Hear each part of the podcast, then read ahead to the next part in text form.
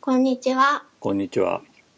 ゲームもごもご高鍋バーサスです。ゲームもごもご高鍋バーサスは40前後の子持ち4人を中心にテレビゲームやそれ以外の趣味のことをもごもご話すポッドキャストです。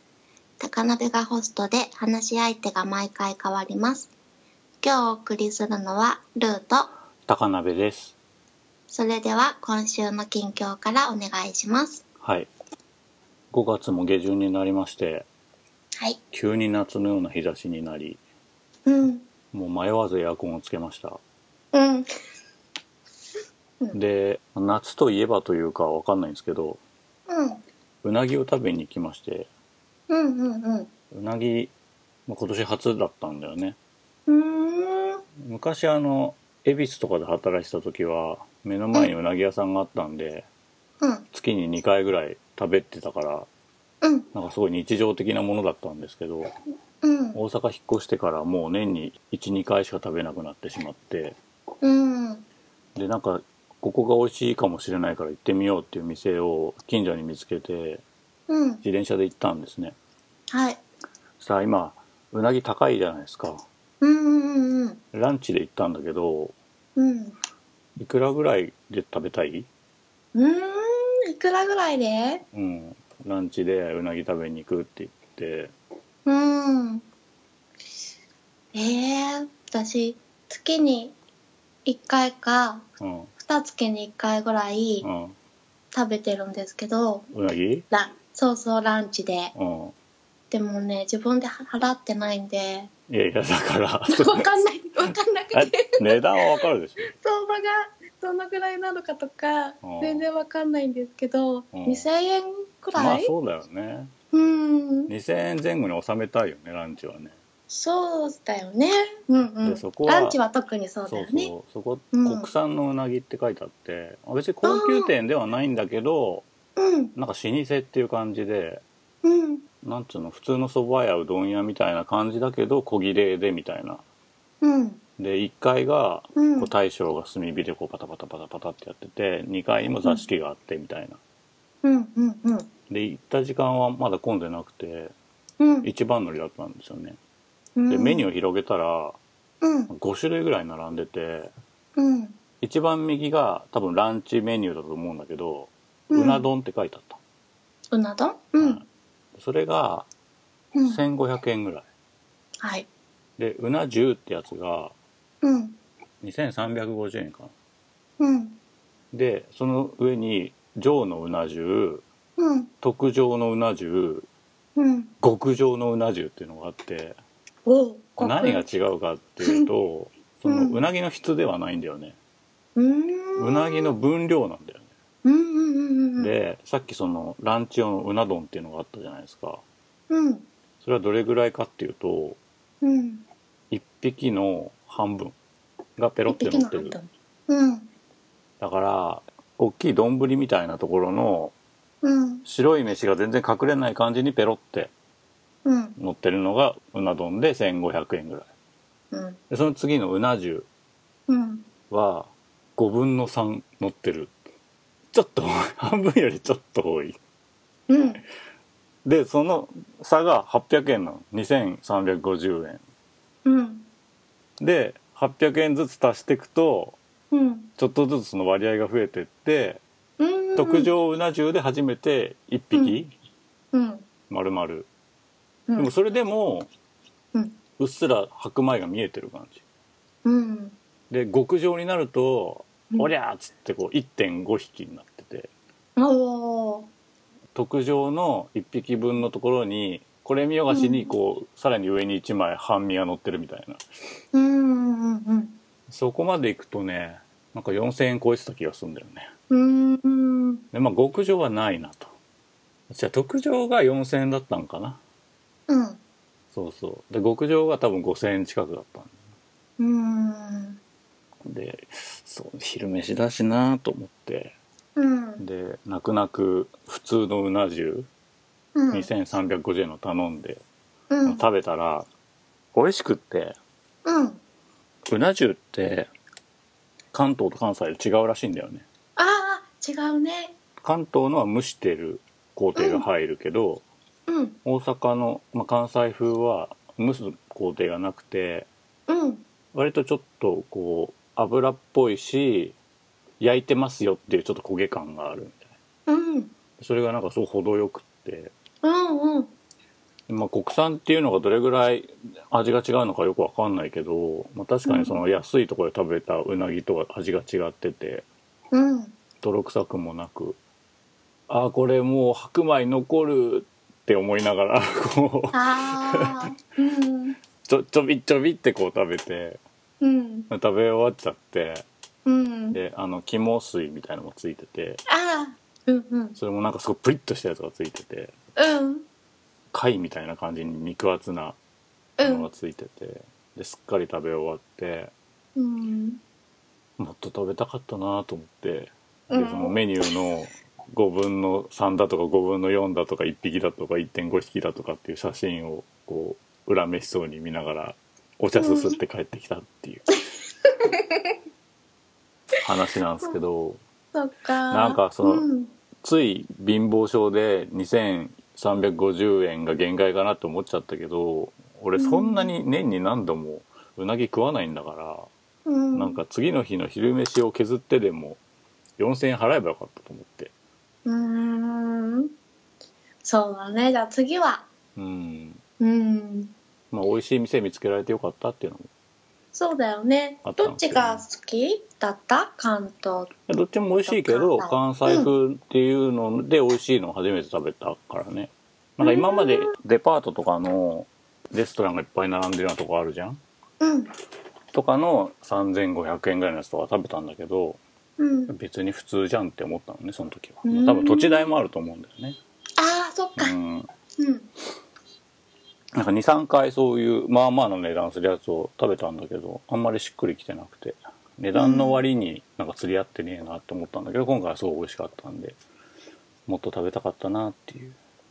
ああなんかね私昔京都でねうん美味しいっていうところにうん一度行ったんですよそしたらすごく美味しくて、うん関西の方が美味しいなって思っておーでも関東だから関西のは食べられないじゃんなかそういなうかのは、うん、あんのかね関西風出してますよってところ東京にもあったりするのかねそうなんかな、そうだからねまたそこに行きたいなって思ってるうん、美味しいよね関西うんうん、ちっちゃいんだよでも身が 身がちっちゃくて美味しい美味しいあれはなんか面積でいうとサンマうんや焼いて食べるじゃんサンマよりもう二回りぐらいちっちゃかったからねあーだいぶちっちゃかったようん山椒は山椒はね好き、ううんん、大好きなんだけど山椒も店によって結構味が違って、うんうんそれこそ何その中華の麻婆豆腐みたいにガツンってくるやつもあればうん控えめなやつもあってうんで昨日のはすごい程よかったんだよね主張しすぎない感じでうんうなぎの味がちゃんと感じられるうんうん さ全然関係ないんだけどさその自転車で行ったの、うんでなんか結構そのうなぎ屋さんがある町がここうんこ細い路地が入り組んでて自転車が置けなかったんだよね、うんでなんか近く探してなんかどこも自転車置いちゃダメだって書いてあってでなんうかん住宅街のところに2台自転車が置いてあったから、うんちょっとここに30分ぐらい置かしてもらおうっつって置いて、うんうんああ美味しかったっつって戻ったらうん自転車なくなってて。移動されてたそうで「えー!」と思ってうん辺りこうやって見回したら、なんか3 0ルぐらい先に綺麗に並べて置いてあって、ああもうたった30分でこうよっぽど置かれるの嫌だったんだなと思ってうんうんうん「ごめんなさいごめんなさい」って言いながら帰ってきたっていうあーでも移動されてただけだったんだねなんか撤去というかいどやっかだかにらなんか本当のその市とかがやってるような、う、そういうん撤去だとしたらいやその30分には来ねえだろうと思って、そっかその割にはちゃんと丁寧に綺麗に並べて置いてあってうんうん本当すいませんでしたっていううん で大阪引っ越してから美味しいものにありつけてなくて全然うんでここ何年かその近所にある握りの寿司屋がすごい気に入ってうんで土日だけ限定メニュー18食のランチを出すうんお店が俺的貧乏庶民の23ヶ月に1回の贅沢の楽しみだったんですけどうん。この間「よしもうこれ十分我慢したぞ行くぞ」っつって行ったら、うん。うん。 3月でランチ終わりましたって張り紙してあって、悲しい。うん。もう俺の人生から寿司が消えたぐらいショックだった、うん、あーそっかじゃあ次はうなぎにまあうなぎは別にうなぎであれかいないと思うんだけどうん寿司ほど汎用性ないよねそうねうんうんその2ヶ月に1回わざわざちょっとこう間を空けていく感じがうんすごい贅沢でよかったんだけどねうん難し いおしも食べるの難しい、そうだねなかなかねううんんまた見つかるといいねうんなんか焼肉とかも40過ぎるとさそんなにあんまり食べたい感じでもなくなってきてああ持たれたりとかしちゃうそうなんか、うんつい最近まではサービス盛りセットみたいなの頼んでたんだけど、うんいやなんかそういうことじゃないなって最近になってきてなんかうん量少なくていいから上ハラミくださいみたいなさあー焼肉はさなんか最初の一枚がすっごい美味しいじゃんそうそうそうそうあの最初の1枚の感じがずっと続けばいいのにね。だから、えーとうん最初の1枚ももちろん大事なんだけどその後うのん9枚質が低いものを食べるよりは、うんもう5枚でいいやみたいああいいものな、を。そうそうそうっうん、ていう感じになってきた、そうだね。もう分かんないでもももうちょっと子供が大きくなったらねまたなんとか森とかに戻ってくと思うんですけどあ「おあ、前お前これ食っとけ」っつってうん、まあそんな夏の日の話でしたと。はい。スイッチのうんあの2代目をいつか買わなきゃいけないなっていう憂鬱の話があると思うんですよ。うんまあ憂鬱か憂鬱あのいつか買わなきゃなーっていうちょっと税金的なうニュアんンスで、で俺この間あの黄色いジョイコンの予約をしたんだけど、うんうんうんその後なんかいろいろオプションで堀のスタンドうん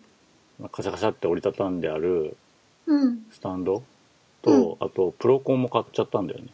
おお、私もで買った。ううんん、2代目のスイッチを買うことをどうやったら自分に正当化できるかばっかりを考えててうんでぶっちゃけ3万を払えるんですよ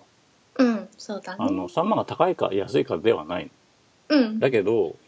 その都度なんかソフトを2本ずつ買うのが辛いなっていうのとあああと単純にその所有物としては俺のものなんだけど子供が基本的に使うことになるじゃないですか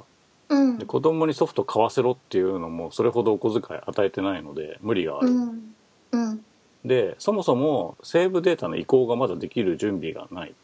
うん今持ってるスイッチに入ってるあいつのゼルダのデータとかは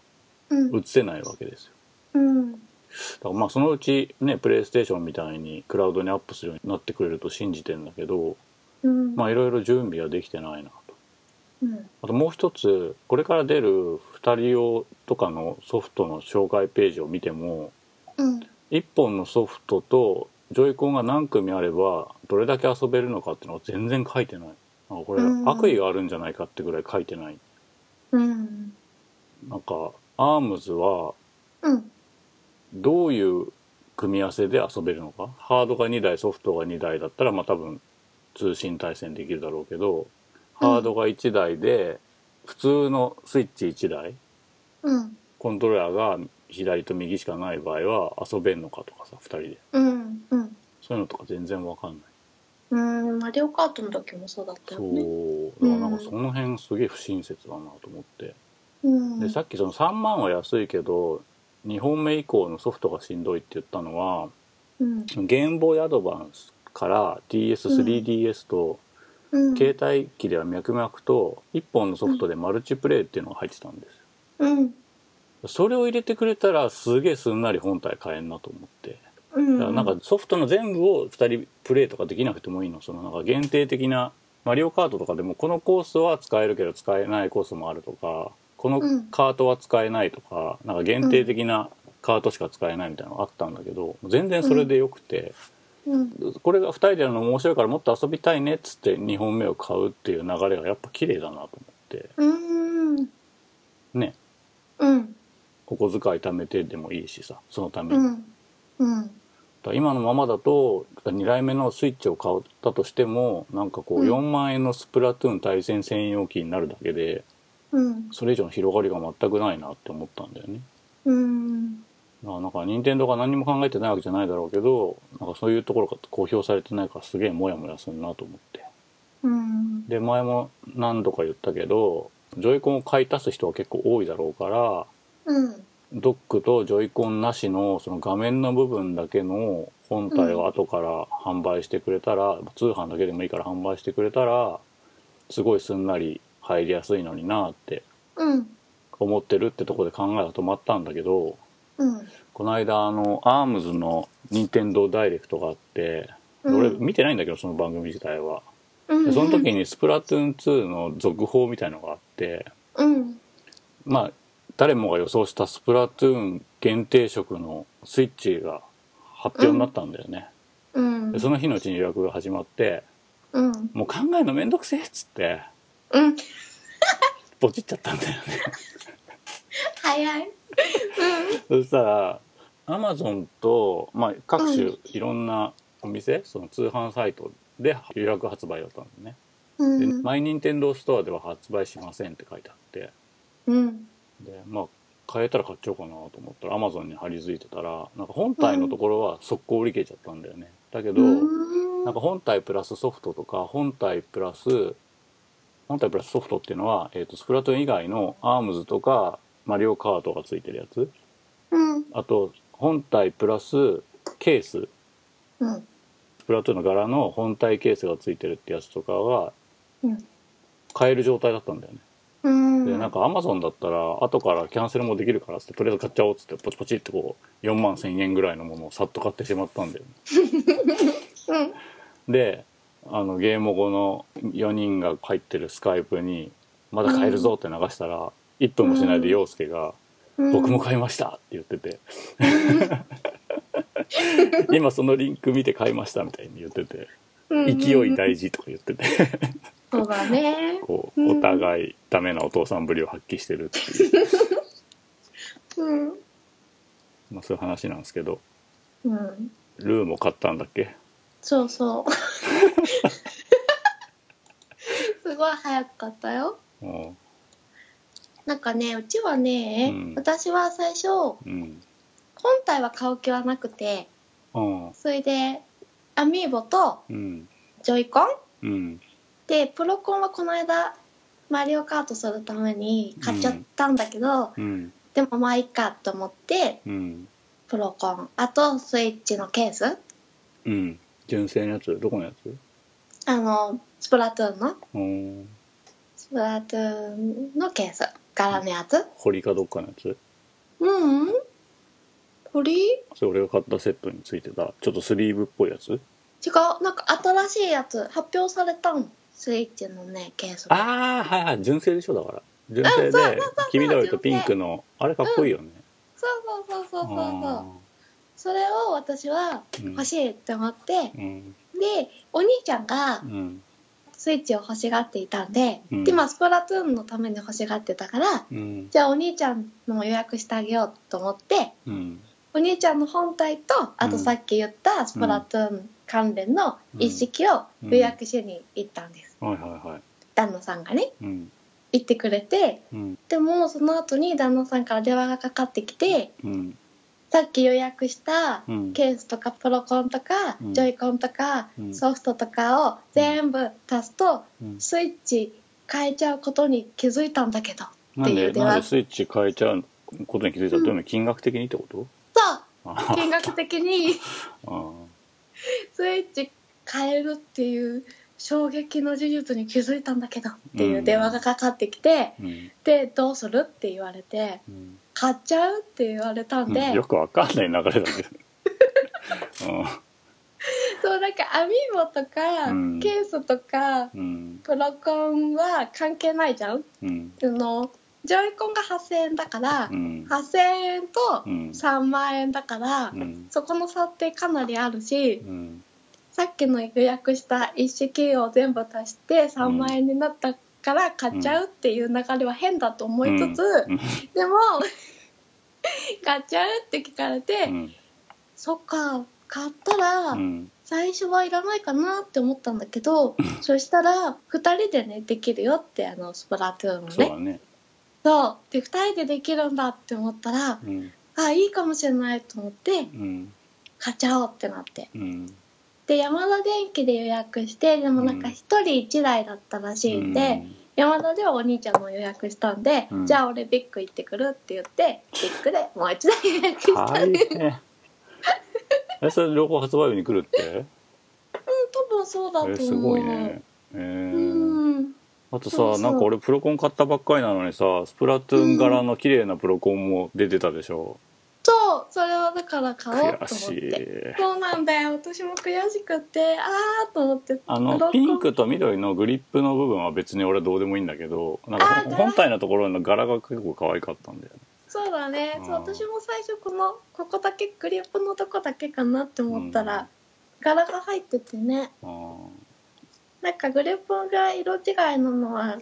靴下を片びっこずつ履いちゃってるみたいだけどね いややられでいいと思うけどねそうなんですでさプロコン買ったんだけどなんかその、うん結局「マリオカート」を今やりたいのにジョイコン黄色頼んじゃったから届かないっていう話でうん仕うん方うんなく買っちゃったんだけど、うんあれ重くないああまあ今まで使ってた、まうんあジョイコンのそのガシャって刺す犬顔になるやつと比べても重いし、うん、 WiiU のプロコンよりも多分重いしうん、プレステ4とか360のコントローラーよりも重かっまあ本当たでなんかレビュそんなもんーかを見た時になうん重いって人が何人かいたんだけど、うんいやいや大げさでしょって思ったんだけどうんなんか結構ずしっとくんなと思って、あーまあ、多分充電池が多いんだと思うんだよねうんで「マリオカート」ってさジャンプ台飛び越える時にさこう Wii 以降の「マリオカート」はこうコントローラービュンってやるとさぐるんって宙返りするじゃん、うんうんうんそれがなんかちょっとしんどくてうんまあもちろん R ボタンでも同じ機能はできるんだけどうんあこんな感じかと思ってねうんなんか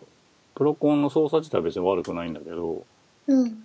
充電グリップに挿した状態のうんジョイコンがデフォルトって考えると、うんまあ、あれはあれでいい部分がたくさんあったなと思って、うん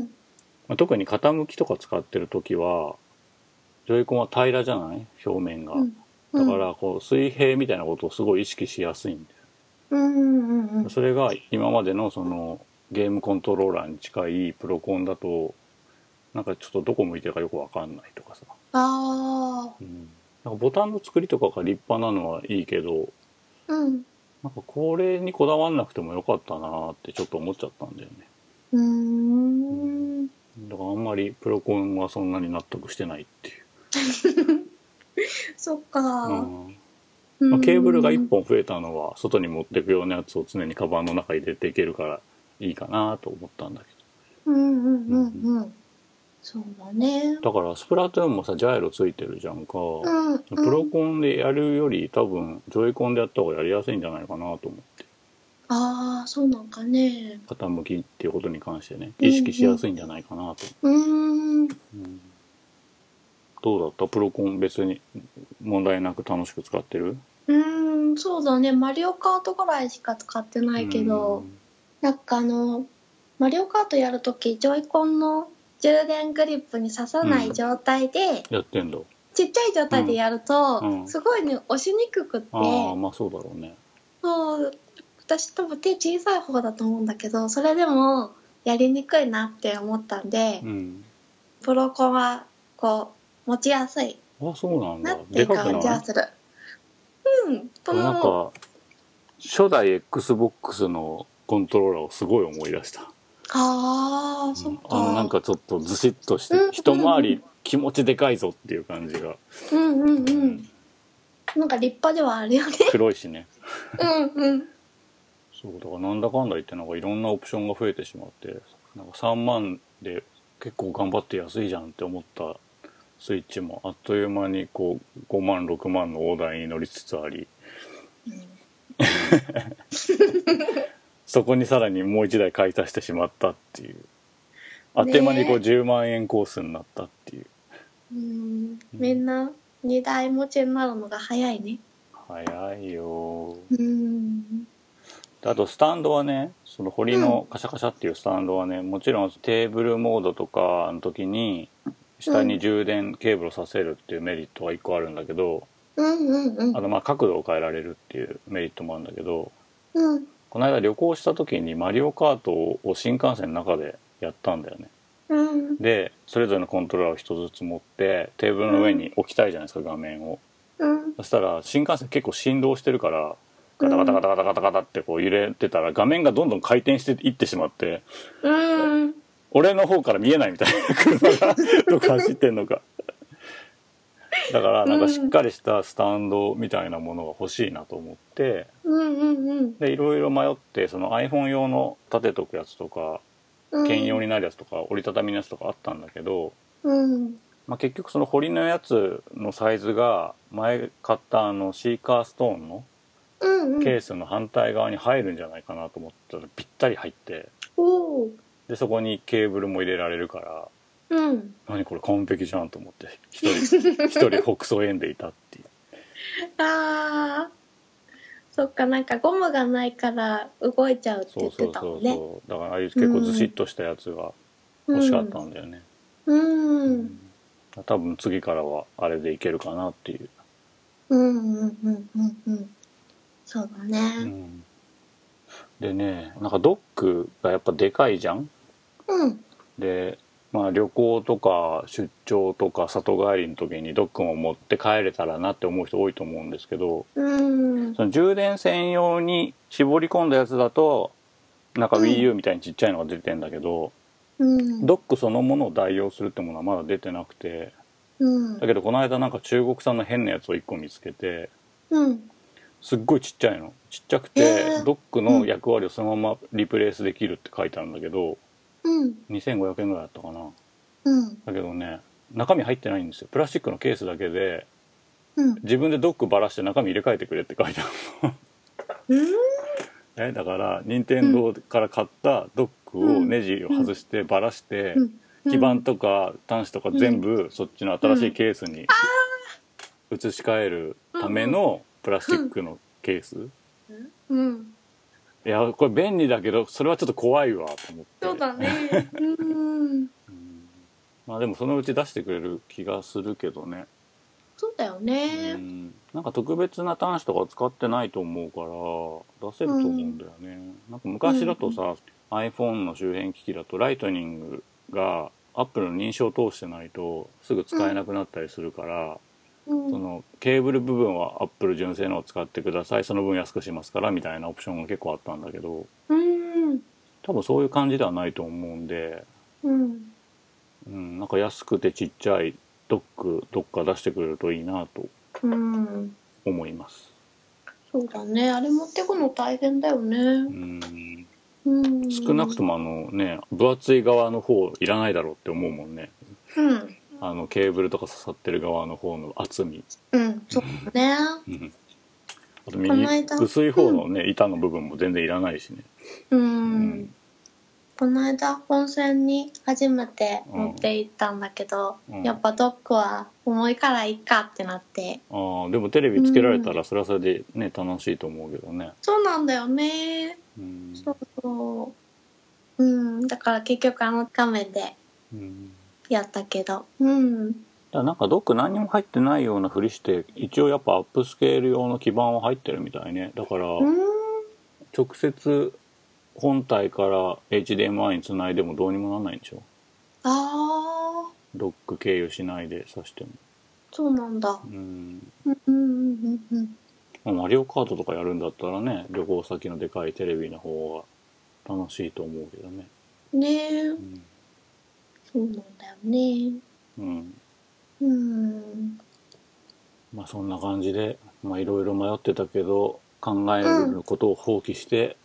スプラトゥーン限定色の本体を買ってしまったダメなおじさんたちでしたと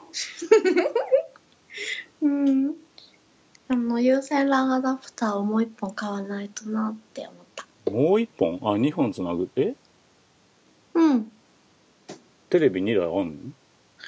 うん、持ってくればね。のああそういうことかうん そうそう。刺しちゃったら見れないじゃん画面と思ってそう。だからね、ちょっとね、この辺、うちのね、リビング周りをね、スプラトゥーン2に向け て。で、寝室のね、テレビが使ってないんで、うん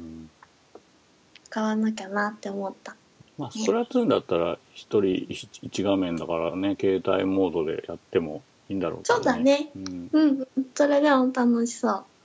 う。あるいはテーブルモードをこう背中合わせにして対戦筐体みたいにして遊ぶんでもいいと思 うあー、そっかそっか。うんね、なんかさ、セブンで買うと、特典がついてたよね。あそうなんソフトとか、うん、本体とか。うん、何がついてるの武器だっけ服だっけあそういう何ゲームの中身の特典なんだ、うん、あ、そうそうそう。うん俺あんまそういうのにこだわりないからななんかね、後から。ドラクエとか。かもいつも毎回なんかやってるよねなんそうかだね。 スライムの盾とかさうん。どういう意味があるのか全然わかんないけど、だからね、もう一本はセブンでえーのダウンロードで買おうかなって思ってるんだけど、特別なギア、だってうんこだわりがない限定特典、ギア付き、服、2種類。あそういうことやるようになったんだね任天堂もね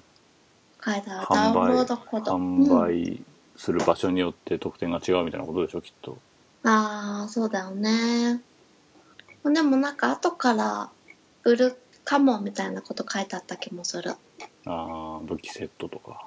ここだけじギゃアセなットくとて。か服セットとか、うん。ますますいらないね言ってたよ。あーまあでもすごいこうこだわりがある人はいるんだろうな一定数今回の限定特典は2018年以降に毎任天堂に追加される可能性もありますって書いてあるな。あああれだねマイ任天堂じゃなくてなんだっけマイ任天堂でいいんだっけ、あのポイントもらえるやつ今のうんうん。あれであの今まで 3DS とか WiiU のソフトをダウンロードとか割引とかあったけど、スイッチも将来足すよっていう項目だけあってうん。そういうとこで配るのがいいかもねあ、そうだね。うんはいそんな感じで、はい。スイッスイッチ2代目憂鬱の話でしたはい。マリオカート8デラックスの話をしますはい。もちろんスイッチ版の話なんですけどうん。 WiiU 版のそもそも移植なんで乗り気じゃなかったんですよね買うことに対してうんうん。でなんかまあ噂レベルではその WiiU 版を買った人に対してなんかちょっとこうメリットがあるような仕組みをなんか出すかもしれないみたいな噂があったんですけど、うん。まあ、実際結局何もなくてうん。なんかクラブ任天堂に買った登録がしてある人とかダウンロードコンテンツの記録がある人とかは何千円引きかとかやってもよかったんじゃないかなってそうだよね。思いましたうん。まあ任天堂ハードって出て半年とか1年は毎回ソフトの日照りっていうのがあってうん。その選択肢のなさにかこつけててちょっと嫌だなっていう気がしましたうん。逆に言えば買わなきゃいけなくなる売り方を知っててずるいなっていううん。前ちらっと話したけど僕らうはん WiiU 持ってて、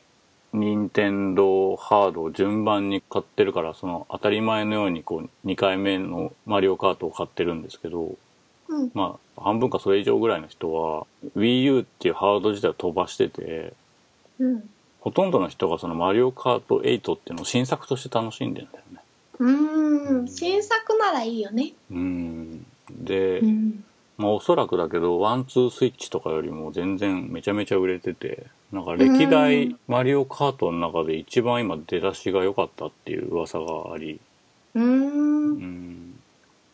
全国のゲーム会社なんかでは昼休みにマリオカート大会をやってるはずだと思います。おういいな。うん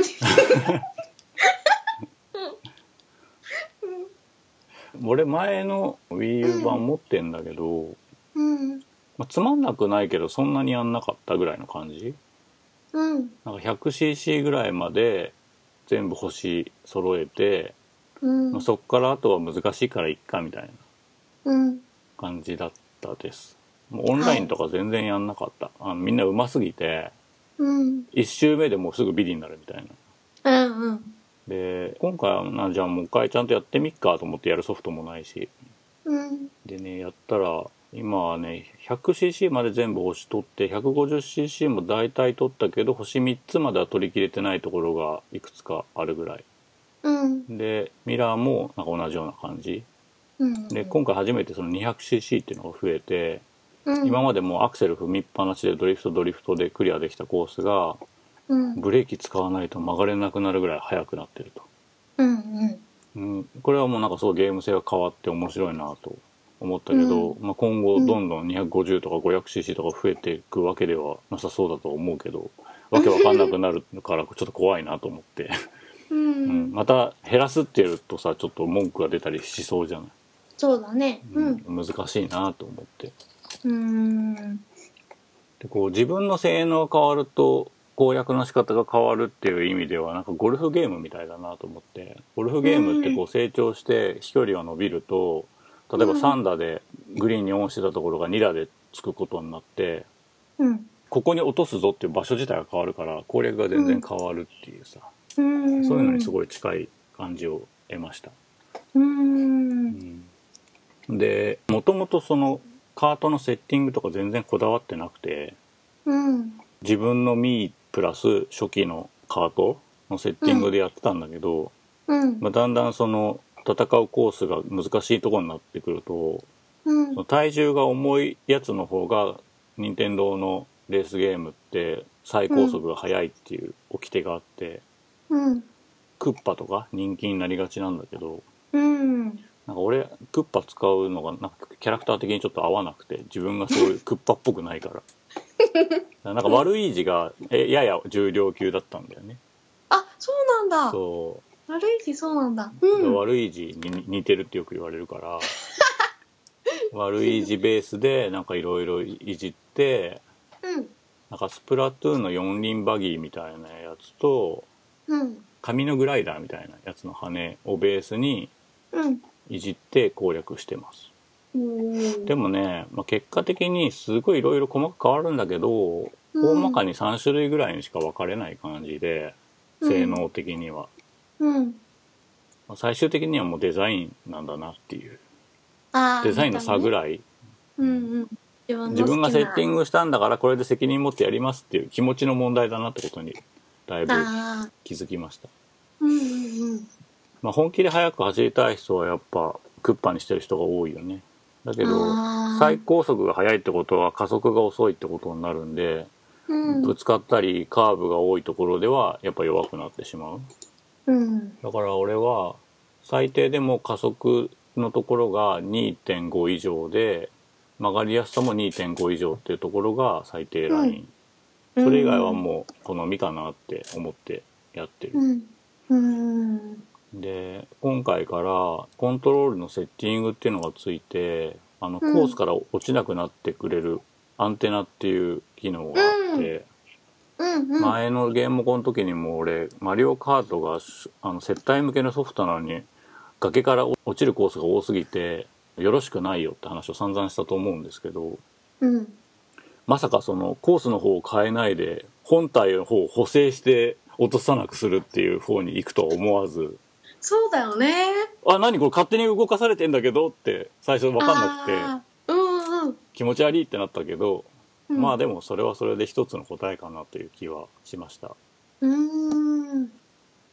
あとハンドル操作も前よりそのコントローラーちっちゃく短くなったけど前より多少機敏になった気もしてうんそれはそれでいいかなと思います、うんあとなんか自動アクセルっていうのもあったねああるね押してなくてもいい感じに踏んどいてくれるっていうそうそうそうそうそうだから未就学児ぐらいの子がハンドル操作だけしてればなんとかなるみたいなうんことにもできるんで、そうだ勝ち負けね関係なくドライブゲームを遊んでるよっていう感覚を得るためだけだとそのセッティングがすごい生きてくるなと思いまし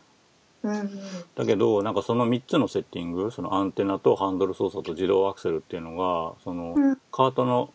パーツを決めてる時の繊維の中に含まれてなくてうんプラスマイナスを押して表示させて L とかで切り替えなきゃいけない確認する画面がなくてうんなんであれ普通の画面繊維の中に入れてくんなかったのかなっていうのがちょっと不満です。わかりにくいよねうん説明書もないからさ、でスタートする時に気づいてあーって思うんだけど、カウント中にはポーズボタンが効 かなくてなるなるもうなんだよみたいに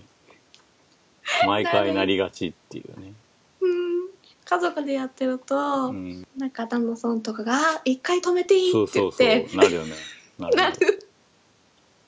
しょっちゅうなってるうんあと,、えー、とバトルモードが今回一新されて前はなんか普通のレースのコースを使ってたんだけど、新しいマップで新しいルールのバトルゲームが何種類か遊べるとうんで試したかったんだけどなんか子供がね、うんまあ対戦でやるから子供とやってもらうしかないじゃんうん子供がアイテムをぶつけられるのがすごい嫌いでもうマリオカートを全員否定してるんですけど面白いなんかその自分の実力で走って勝ちたいみたいあなあだからなんか対マン勝負する時も勝手にアイテムとか削られててうん、 あでなんかエキサイトバイクのコースがあるんだけどうんうんあるねあそこ結構ガチなコースでうん一回抜かれたらもう抜き返せないみたいなコースなんだけどうんなんかそこでぶち抜くのが好きらしくて俺いつも後ろでトロトロトロトロ走って、もう何が楽しいのかさっぱりわからんみたいな。うんだからバトルモード全然遊べてなくて、うん1回ずつぐらいしか遊べてなくて、うんでもどうなんだろうな、なんか結構スピード感あるのに、こう、お互いすれ違った時に、アイテムをぶつけて風船を割るとか、うんなんか、なんだっけ、社員を取り合うやつとかも、なんかぶつけただけではダメで、ぶつけて落とした社員をさらに拾わなきゃいけないとかで、ああそうだねとてもじゃないけど、そのカメラの操作とかができなくて、ああでも人が落としてくれたやつを取れそうるけど、ね、そう横取りするしかなうん横く取りできて、なんだこれと思ってあんまりなんかちょっとバトルモードの良さが今んとこ分かってないですああうんうんうんオンラインもちょっとだけやったんだけど最初なんか持ち点が1000点あって勝つたびになんか10点とか20点とかあ増えてビリとビリから2番目は減点なのかなうんで、まあ、何回かやって1100点ぐらいにはなったんだけどうんあのそのオンラインのを見てたらうん1万点超えてる人がいて、すごいでなその人はね本当何何レースやっても必ず1位でゴールしてて、で途中見てるとやっぱりねずっと2位にへばりついてて最後でヒュンって抜く感じ、トゲゾウとかは1位にぶつけといてうん最後ちゃんと抜けるっていう、そうだね1位はねもういろんな洗礼を受けるからね、うん2位に行った方がいいようね、んうんでまあ、スイッチにはフレンド登録っていうのがあって、うんマリオカートにはなんかフレンドと合流っていう項目があるんだけど、うんうんうんうんそうんのフレンドを待つっていうのがその間でゲームできないんだよね、あーだからそれをいつやってるか知らないしなんか声をかけてもらう仕組みもないので、うんなんか結局なんか iPhone とかそういう他の SNS とかで今からやろうぜとかってやんないとできない合流設定とかなんかちょっと微妙だなってああなんかフレンフレンド呼び出しボタンみたいなの欲しいよねそれかオンラインの人には声かけられるとかうーんなんかかつ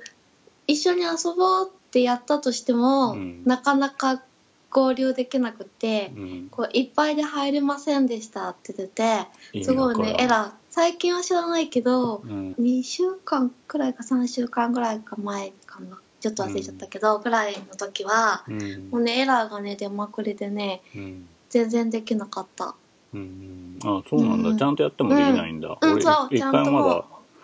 そうかこれからアームズとかスプラトゥーンとか出るからその辺心配だねそうなんだよこう電話で LINE 通話とかでさ、うん今からやるよって言ってつながっててうん入ろうとしても入れなういん入れないってお互い入れないってなっへて、でーきないってなってまただねその辺が脆弱なのか本当に混んでるかどっちかなんだろうねうーうんそうなんまあでもどんどんその辺も解消されてくるだろうけどね、有線で繋いでそんなんだったらちょっと厳しいな。ううんん。まあ、とはいえ、そのマリオカート自体の出来は良くて、で、うん。ハードが出てすぐに、その2つのコントローラーに意味が出るメジャー作品っていうのが出たこと自体は、すごい良かったなと。うん。う。うんんで、まあ、家族3人いるから、最初2人でしか遊べなかったけど、まあ、必要ないのについプロコンを買い足してしまうぐらいにはなったよと。で、まあ、なんだろうな、150cc 以降はもうこう、上手くなる極めるっていうよりは、もうほぼじゃんけんみたいなのに近くて、もう勝っても負けてもあんまり後を引かないし、うん。そうななんかその1位で走り続けると、トゲゾウの後に赤コーラに2個ぶつかってさらに崖から落とされるみたいなこととか頻発するんですけど、うん。なんかそこはそんな意地悪しなくてもいいんじゃないのって、 気持ちよく星取らせてくれよって、うん。うん、思いました。やる気なくなるよね。うんうでん。もうマリオカートっていうと昔でいうトランプ麻雀みたいなうん。パーティーゲームの代表格にはなりつつあるからなんかうん一人一つマリオカートを持ってて当然操作できて当然みたいな感じはすげえなって思いましたああ。大人のたしなみ的なねそうだね。なんか私もあんまりいつもちょっとしかやらないから、うんうん、出てもやり込まないし、うんタイムアタックとかもしないから、うん、Wii U 版も持ってたけど、うんあんまりやってなくてうん。でも今回、あのそのハンドルアシストがついたおかげで、なんかほら、ショートカットとかさ、うんウルトラターボとか、うんあの、アシストついてると、ドリフト3段階か2段階までになっちゃうんだっけそうそうドリフトしてミニターボが今回3段階目のピンクの爆発みたいなのがついたんだけどうん。アシストがついてる場合は2段階目までしかターボが出ないそうだよね。うんでもなんかそういうのをうまく使いこなせないから、ハンドルアシストがついてるんでいいやと思うって。ん、俺もなんか崖から落ちるの嫌だから、そうそう。ついハンドルアシストだけ入れてるわうん。でも落ちないだけでもすごいいい。うんいやだからさ、うんみんなストレスってことでしょ、落ちるのが 何なんだよって思うしあとそのさっきのトゲゾを当てられるのもなんかすごいこう空中を飛んでる時に当てられてうん。あれすげえストレスなんだよな、うんその間に3人ぐらいに抜かれてあー星3つ取れなくなるみたいなさ1位だったのが6位ぐらいになっちゃったりするうんそうだからねまあ WiiU の時よりもやってるねうんスイッチの方がうん、うんでも3人でやるとさあのオンラインではできなくなっちゃうかあらーうん3人でもオンラインでできたらいいのになって思うけどねまあ、うん一人用の画面に見慣れてから3人用やるとフレーム数が変わってるっぽくて、うん結構ガクガクすんなって思って見てたああうんまあ、しょうがないよねその3倍処理がかかってんだったらそうだよねでもあれだよねその一人でやる時とかすごい綺麗でコースによっては、うんディズニーランドとかディズニーシーとか、そういうテーマパークのアトラクション感がうんうんあってうんううんん、楽しいなってう思んううん、なんかさコースのうん青い部分を走ると、うん反重力みたいになって、かうん壁を走 F0 れみるたじいゃなやんつでしょそうそうそうそう、あの反重力ギミックがうん、 Wii U 版とかちゃんとやってなかったからうんうんすごいなって思ってあうちの嫁はなんかね酔うって言ってた、あれであーそっか結こ構その斜めになるじゃん画面が、ううんうんうんうんうん確かにねうん、もうすごいと思って F0 コースはすごいね気持ちが盛り上がるギュしーンって言ってあだうん、名補充のところでコインがたまるんだよねそうそうそうそうそう F0 出してやれよって思うけど、ね持ってる人多いもんね F0 ねうん、出ないねあれじゃん任天堂ランドの変なミニゲームが出たのが最後じゃんうんあとはまあバトルモードがうん、やってるうん、やってるよ面。白いうーん、なんか、でも難しい。うん、難しくて、全然いただき社員とか、うん難しいよね、社員全然取れない。うん、あ俺一個も取れなかったしあとなんか泥系みたいなやつ、うんうん、パックン VS パイ。そうあれ面白かったんだけど、うんそうのん捕まる方は逃げる方、うんその泥棒として逃げる方はうん。楽しかったんだけど、捕まえる方はうん捕まった泥棒同士がこう解放したりするから全然キリがなくて、なうん何このただただ疲れるゲームと思ってそうだよね。でも捕まってる時に、早く開けてっつってそう解放してくれる人が、2、3回解放してくれる人が同じだと、うんすごいと思って、なんかそうヒーローっぽいというか、またあの人が解放してくれたって思って、かっこいいってなるね。うん。ドッカンボム兵を最初前に投げてたんだけど、うん後ろに投げるようにしたら割と勝てるようになっあて、ーちょっと面白かったかな。うんうん。まあ増えたのは嬉しかった、種類が。何の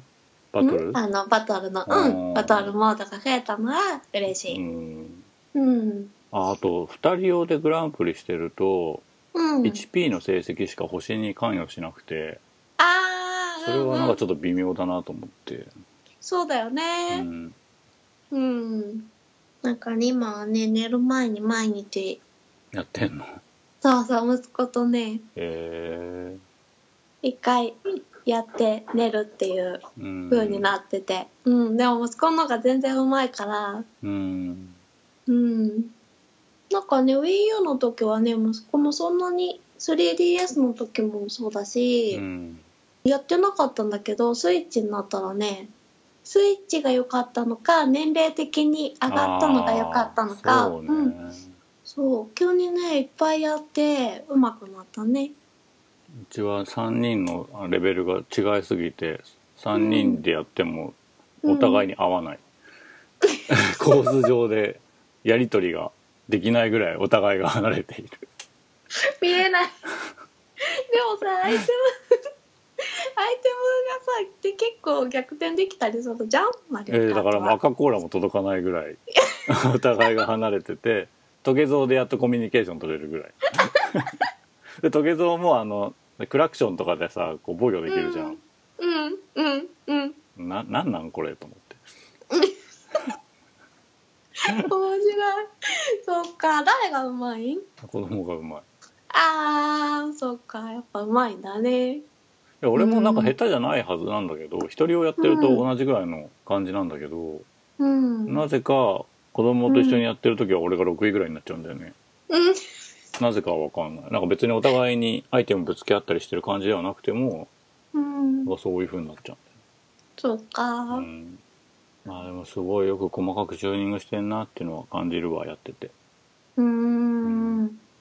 なんかさ、テレサでさ、人のアイテム取れるはいは時とかあるじゃんい、うんうんなんかさ自分の時はいいアイテムが取れないのにあさ、取られる自よね分がそう取られる時はさなんかいいアイテムを取られる気がしちでゃ取う。られた直後にこう赤コーラバンバン当てられたりとかして、うん、防御用に取ってたのにってなるよねそう取られたってなって。うん。あーで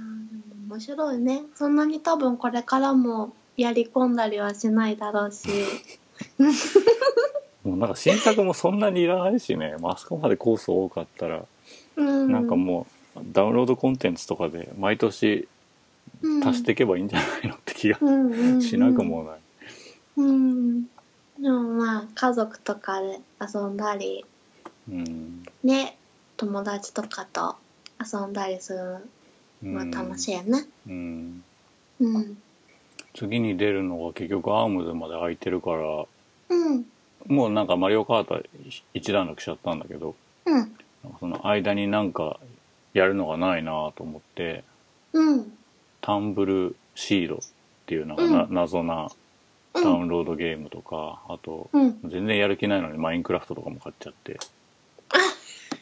うちも買ったよ。でそやのってる他によ。もなんか体験版がいくつか新しく追加されてたからうん。そういうのを落としたりしてなんとかしてスイッチを触りたい欲を満たしたいんだけど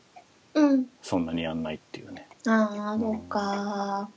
昨日かなんかもインディーズがこれからすごいたくさん出るよっていううムんービーがあって、ルーが言ってたホーバー・クックトンもついに日本語訳で出るらしく、うんうん。よかったね、うん。もうすごい嬉しかった。うん、なんかいくびつっかく俺りしちゃもった。あん中になんか俺が好きそうなサブカル好きしそうなうん。ゲーム3つ4つあったね、あ、本当あった、うんでもなんかすぐ出るわけじゃないでしょあの25種類がこれから順次月に12本出していくみたいなことなんでしょきっとそうだよね。オーバークックとは、2017年夏って書いてあったね。うん他のは、うん。チェックして今のタイミングであの25本がドバッと出るんだったらすげえ任天堂かっけえって思ったんだけどなんあかこーれから順次出してきますだと、まあ、別に今言わなくてもよかったのになって、あー、そっうか。んまあ、ちょうど京都でビットサミットがあったからそれと絡めての発表だったと思うんだけど、あ、そうだようね。んまあ、行きたかったな。うん。うんあと、カミコのさ、うんフライハイワークスから1週間ずつうん出るよね。なんかあのパブリッシャーやっダウンてるってことなんだろうねきっとあそこは、そうだよね。なんかその中の、うんうんね、なんか5月25日、6月1日、6月8日って1毎週週でね間ずつ配信されるらしいんだけど、うんその中のヒューマンリソースマシーンっていうああのなんか話が題になってたねやりたい。プログうん、ラムみたいなやつでしょ、そうそうそう、なんかスクラッチみたいな感じのね。うんこれがね、やりたかったんで、嬉しかった。うん、リトルインフェルノはもう出てるもんね、他でもね。今時ワールド・オブ・グー出すとか言って てあれ Wii の時出したよねって思ってびっくりしちゃったあー、久々に顔面見たらさすがにちょっと古い感じがしたなあー、もうちょっとなんかカッコつけてもよかった気がするそうか。いやあの時あの Wii のポインティングを使ってたんだよだからそれどうすんのかなと思って、うんスティックでやんのかな結構、あー、そうだね。うん、夏、2017年夏配信予定っていうのが多いね夏。もいつまで夏かわかんないからね9月まで夏って言えなくもないし、そうだうね。んなんかさ、スチームとかのさ、ゲームが、スイッチであーできるようになるみたいなやつあるじゃん公式なやつではないけどあらゆるゲームが遊べるようになるとかっていうのなんか発表されてたねね、あれ、いいよね。いやどうなんだろう遅延とかないのかなクラウド的なことなんじゃないのき結局そっか、スチームのゲームが遊べたらすごいのになって思った。よくクラウドファンディングで Steam のゲームが遊べるスイッチとかビータみたいなやつ発表になってるけどどれも最後までいかないよねそっうか。んなんか34万のやつみんなやってんだけどうん。今まで完成したっていうやつが一つもないんだよねうーん。あうち Mac なんでこの間もなんかすごい面白そうなインディーズゲームあったけど、うん Mac は対応してないって言われて、うん時々悔しいからそういう意味ではそういうハードが1個あると推奨ハードみたいのが1個あるといいなって思うけどねうん。そうだよね。まあそんな感じで、うんマリオカートとってもよくできてるしみんな楽しいけど WiiU やってた僕らからするとちょっと微妙なところもあったけど、まあ、でも楽しいからいっか、みたいなうん。そんな1本でしたと。はい。はい私は4月28日にマリオカート8と同じ日に発売されて、マリオカート8よりも楽しみで楽しみで、うんマリオカート8のこと忘れちゃうくらい楽しみにしてた、 リトルナイトメアプレステ4だっけ、うん、プレステ4と Steam うんが日本では同時発売。あ、ダウンロード同時発売なんだ。へえ。確かそうだったと思います海外では XBOX とかでも出てるみたいだけど日本ではこの2つでダウンロード販売のみ価格は2200円プラス税で高いのか安いのかよくわかんない値段だな。うんこれあれなんだねバンダイナムコがパブリッシャーなんだねそうそうそう。意外なんかあんまそういうの出さなそうなイメージそう、私もちょっと意外だった。スパイクチューンソフトとかだったらわかるけどそうだよね。バンダイナムコエンターテインメントヨーロッパとかなんかそのようあなそうなんだへーことが書いてあったかな。で、えっとスウェーデンの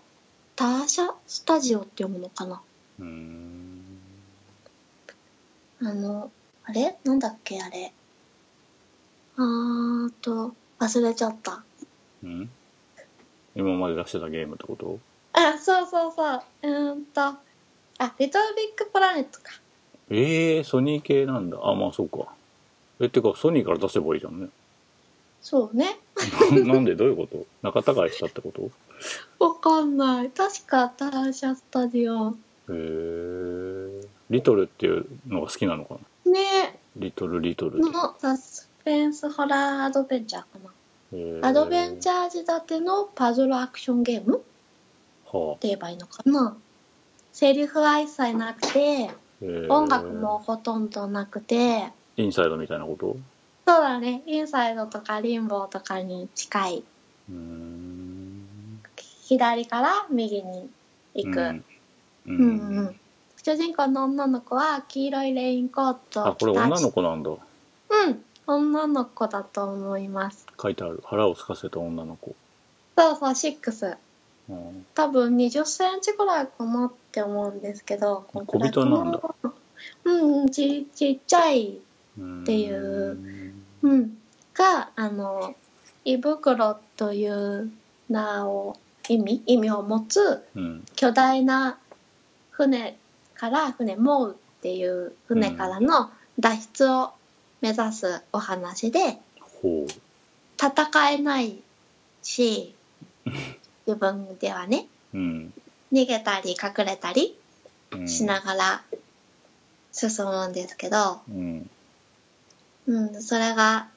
すごくうんドキドキハラハラしてうん体がまあ小さいからうん家具の隙間に隠れたりうん穴を抜けたりっていう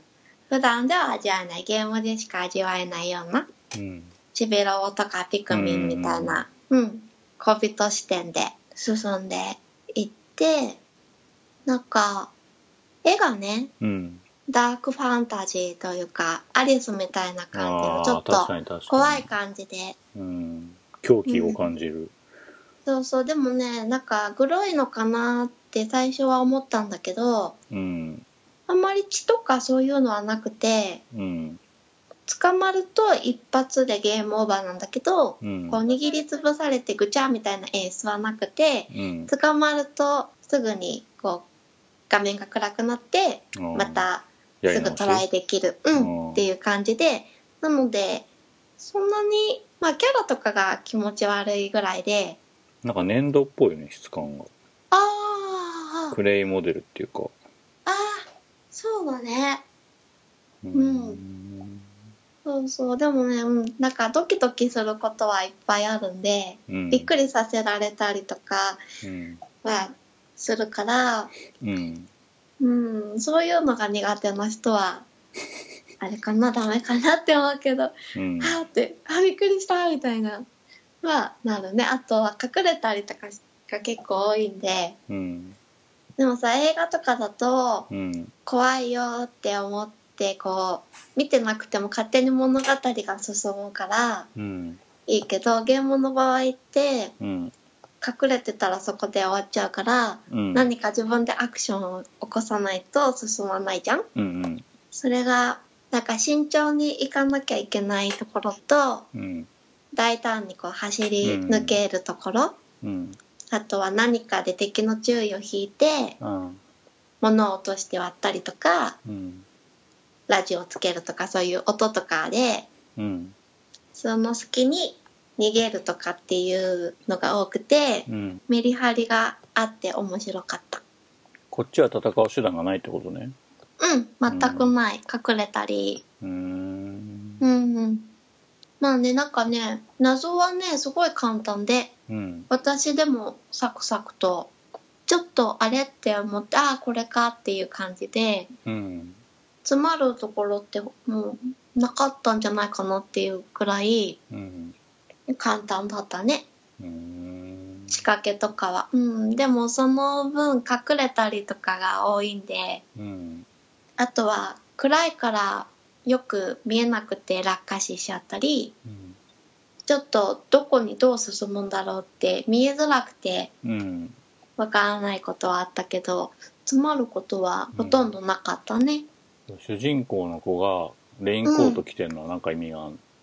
うんんレインコートには意味はないと思うんだけど、うん顔が見えないんだよねあの、うんうんうんフードかぶってるからねうんうん、そうそうそう。症状とか一切見えなくて、うんその顔が見えないっていうのは意味があると思へう。もう他にも早期購入特典としてマスクが2種類もらえて、えうんあとトロフィーの条件クリアすると、うんもう1個マスクがもらえるんだけど、うん敵も最初の方に出てくる手がすごい長い敵も顔を包帯ぐるぐる巻きにしてたり、うん次に出てくる双子のコックさんがいるんだけど、うんその2人もよく見るとマスクをかぶってるんだよね、うん一見かぶってないように見えるんだけどうんマスクの下に手入れて書いたりとかしてあこれマスクなんだっていううん感じでマスクをかぶっているし、うんうん、みんなね顔を隠しているからうんそういう意味でフードなのかもしれないへえまあより想像してほしいってことなんかねうーん、そうだね。まあ、マスクをかぶっているっていうのは、最後までやると、うんいろいろ考察する部分で意味はあるのかなとは。思ううん多分、クリアしても意味はわからないだろうなって思いながらやっていて、うんうん、まあ、予想通りちゃんとしたうん意味は、インサイドみたいな感じでうんわからないけどもあの、うんこういうことかなああいうことかなっていう考察はうん楽しいかなとは思うへえなんかね主人公がドクンドクンっていう心臓音に合わせてプレステのうんコントローラーが振動するのがねはいはいは結い構ね怖いうんうんスイッチがさ HD 振動っていうからさ、すごいこうレベルアップしたものを想像したんだけどうんあの厚みが薄いじゃんコントローラーのうんだから重い感じの振動っていうのが出せなくてああ割とカタカタカタっていう感じで、うんうんうんうんうんそこがちょっとだけ残念なんだよねあそうだねプレステ4はある程度容積があるから、うんドゥルンっていう感じのちょっと重い,、 うんうんうん重い感じの振動が出せるのが、うんまあ、電力とかも違うんだと思うんだけどうんうんうんうんそこに関してはねなんかプレステ4いいなって思うんだよねああそれはあるねうんうんうんうんうんあとはねオートセーブなんだよねうんなので画面が暗くて落下死とかもよくあるんでああまたここからかみたいなのがうん巻き戻されてうんここからやんなきゃいけないのかっていうのがすごいしんどかった結構巻き戻されるってこと連続でやってる時はうんそんなに巻き戻ってないんだけど、うん一旦今日はもうおしまいって言っあてそう一旦もう今日やめようって切っちゃってまた始めるとうん結構前に戻ってたりとかしあーて他のゲームとかやって中断しちゃうとってことかうん時間がもう今日はは出かけなきゃとかさスタンバイにしとけばいい動かなきゃとかあそうすればよかったんだねいつもちゃんと切っちゃってたから、うんもうそれがねうんしんどかったかな、うんでなんかさこういうゲームなんで好きなんだろうって結構こういう系のうんゲームが好きでうんなんで好きなんだろうなーって旦那さんに言ったらうん攻撃できなくて非力なのがいいんじゃないって言われて、はいはいああそうかもって思ってこう直接うん破壊できない方が好きなのかなってうんあの前にぐるぐるちびろぼでさうん攻撃できるから嫌だって高鍋さん言って いたやだっていうかまあちょっとちびろぼのキャラとは違うよねっていう話あそうそうそうそうそうそうでなんかその話したのがアンラベルの話した時だったんで、うんアンラベルの話をまた聞き直したりしてね、うんそこで高鍋さんが言ってたのが、うん非力で小さいものか、うん工夫や知恵うによっんて、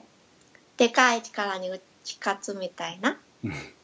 そういう一寸法師的はいなはいは話、うん日本人が欧米人に対するいうんコンプレックスが起こすうん夢なのかなっていうようなことを言ってたじゃん。うんなんかこう強くてでかい世界の中で、うん体が小さい俺たちがどうやってうん勝って生きていくかみたいな、うんそういうのが私の深層心理的にうんあるのかわからないけどうんそういう弱いものが知恵とか勇気とかで進んでいくうん話っていうのはうん自分も弱いから、うんまあ、シンクロしやすいのかなって思ってうん無双系とか全然好きじゃないしああ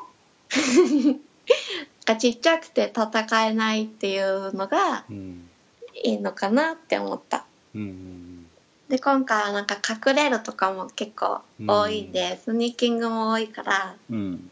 より面白いなって思った。うんこれさタイトルがさう「んリトルナイトメア」って書いてあるからさ悪夢じゃんそうだねこれ何夢落ちとかそういうことはないの夢落ちではないけど悪夢は悪夢、悪夢だと思う。うんまあ、ネタバレはしないうんけどあのそうだね結構やっててえうんっていう風にはなっていくね。うんうんもう全体が悪夢なのかもしれ ないでも小さいからね小さい悪夢なのでシックスの悪夢なのかみんなの悪夢なのか私大体5時間短っくらいだったかなクリアま短でっでも多分早い人だったら初見で3時間半とか、うんまあ、詰まることがないからうんでもね短いけどすごく面白くてね、えもうすぐなんか終わっちゃいそうだなって思った時にうんドラマとかではそういうことってなったことないのにうん「リトルナイトメアロス」になってあーもう終わっちゃうこういうゲームがもうなんかないって思ってだって34時間しかやってないでしょあ5時間ぐらい。あいやでもだから毎終日わるまでだからさ終わる直前ってことは、うんうんでも、ま、でもなんかね息子に見せると息子が悪夢を見ちゃいそうだと思ったんでこの絵柄が、うんなので息子の前でできないって思ったら1日うん、ちょっとずつしかできなくあーてそういうことなのかで習慣になっそういたってことかあそうそうそう一気にねやれてなくてうんちょっとずつちょっとずつ進んでったんだよね、うんそうそれでなんかもうこういうゲームがこの先というかしばらくうん楽しみのやつがないなぁと思って、アンラベル2が、うんうん出るってあのいや、出ないかなと思って E3 の2017の情報最近出てきてるじゃんうんそれを、なんか見かけるたんびにアンラベル2を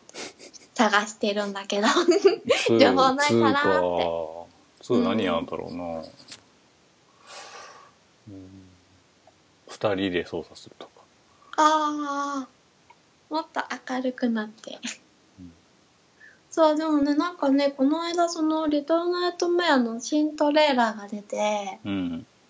新トレーラーの中の最後に、シックスが、なんか男の子、少年を見てるうん映像があって、もう一人なんかいそれがるんだそう、なんか、それが、新作なのか、DLC なのかはうー、んうん、まだ全然、詳しいことはうん出てないけど、うん、すごい嬉しくて、なんか出るのかなって思って。うんそう今はね、2週目をやっていて、 よっぽど気に入ったんだなんかさ、トロフィーとか実績とか、うん最初からこれをこうするとっていうのを見ちゃうのもなと思って、うん見ないでやるとさ、後から、あ、ここういうことができたんだとかこういうことしないとこのアイテムは手に入んないんだとか、うんそういうのを気づいてうんそう分かってればね一周目でうんやったんだけどねうん先に知ってればね。でなんか一応チャプター選択もあるんだけどうんインサイドみたいに細かくなくてうん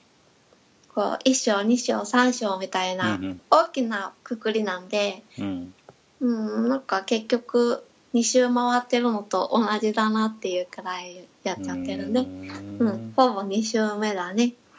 そっかよっぽど気に入ったんだなうん、面白い。でもなんか、うんどうなのかな暗いし、うーんなんだろうアンラベルとかインサイドに比べてスクリーンショットを見てても惹かれなかったんだよなそっか、トレーラーとか見て惹かれないとダメかななんか絵がこうんの額縁の外に広がってない感じがして閉鎖空間っぽく見えるからかなはあ。船の中だからなんかずっと同じ景色なんじゃないかなっていう不安があるあー、なるほど。うーんあー、でもなんかちょっとずつ色が変わってってる。みたいなんだよね一章から最後までの、うんそのカラーがあって、うんうん、ちょっとずつなんか変わって、その辺も飽きさせないようにしてるのかも。あと、うんその、うんと、ネタバレになっちゃうのかな。あの、一応、一章ごとに出てくるボスみたいな感じでうんキャラがいて、うんそれに合わせて最初の出てくる子だったらめっちゃ手が長いから、うんでめっちゃ手は長いんだけど、うん目が見えないから、うんね、鼻がすごいいいんだよね。おうんあ耳とか鼻とか多分すごく良くて、うんでも目が見えないから、で手も長いから、その、それをどう避けるか、みたいな風なアクションになって、うんで、2章になると、今度は双子になるから、うんその双子の動きに合わせてうん隠れたり出たりっていう、こうスニーキングしつつっていうアクションにまた変わっていったりっていう感じでうんちょっとずつね飽きない風にはなってると思う。まあ5時間 だから飽きる暇もないと思うけど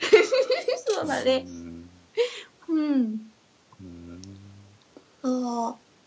あとなんか、まあ、いろんなオマージュというか、うん千と千尋っぽかったり、ああなんか聞いたような気がするなううん。その千と千尋っぽいところとか、うん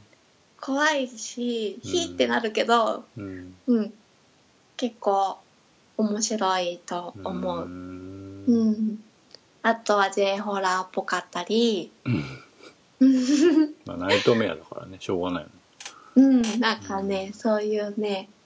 いろいろアクションも面白いうんと思う。うん。 2000いくらって2200円。 2000円割った瞬間に買おうかなんかさ、な、うん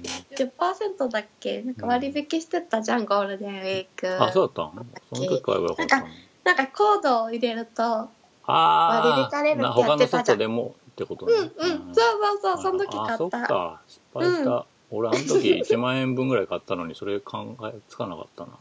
え、コードは入れなかったんあ違う違うそのコードを入れたんだけど、リトルナイトメアを買うっていう選択肢を思いつかなかったなってうんうんうんうんうん。そっかそっか。うーん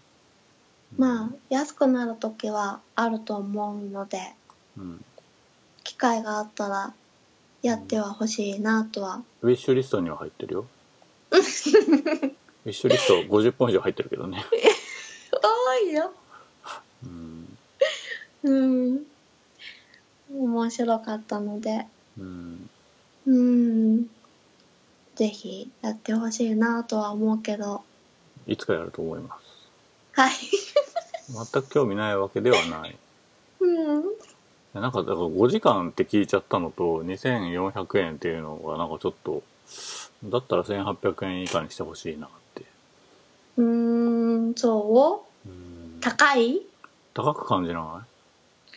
いで2000いくらだったら他の今ライバルになってるのはうん。 FF15 のダウンロードコンテンツとか、うんうんうん。あとなんか、昔の仲間が作ったインディーズゲームとか、 うんうんうん。うんバウンドとか、うんうん。その辺になってくるんですけど、あー。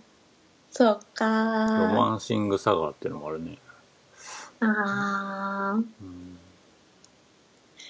いやーでも、プレイ時間は短いけど、あ濃い、面白かった。うん。うん、わ私はね、か好りきだからな。こういうのが好きだから、でも、うん、どうかな。そんなに良くなかったってなるか。ます。3200円でレゴワールド買えちゃうしね。 あうー、ん。レゴワールドね。ちょっと気にな買ったけどる。ダメだったうーん、なんかね、出来が良くないもう息子がやったんだけどね、バグがね、あるからあー止まっちゃ途中でね、わかんなくなっちゃって、息子が。どうやるか。やってもやってもね、言われたことをやったんだけど、うん。やったことにしてくれなあくあ、て。判定が怪しいんうだ。ん、そうそうそう。でもどうしたらいいってなって、そこでね、やめちゃって、もうスイッチのマイクラが欲しいってなって、うん。うん、スイッチのマイクラやってるね。うん。そっか。あんま評判良くないね。ねでもまあ、バグがね、いろいろ治れば、あれかな。うん、そのうち治るよね、うん。とは思うけどね。うん。うん。そんなとこです。はーい。はい。以上、ゲームもごもご高鍋 VS でした。お送りしたのはルート。高鍋でした。それではまた次回までごきげんよう。さようなら。さよなら。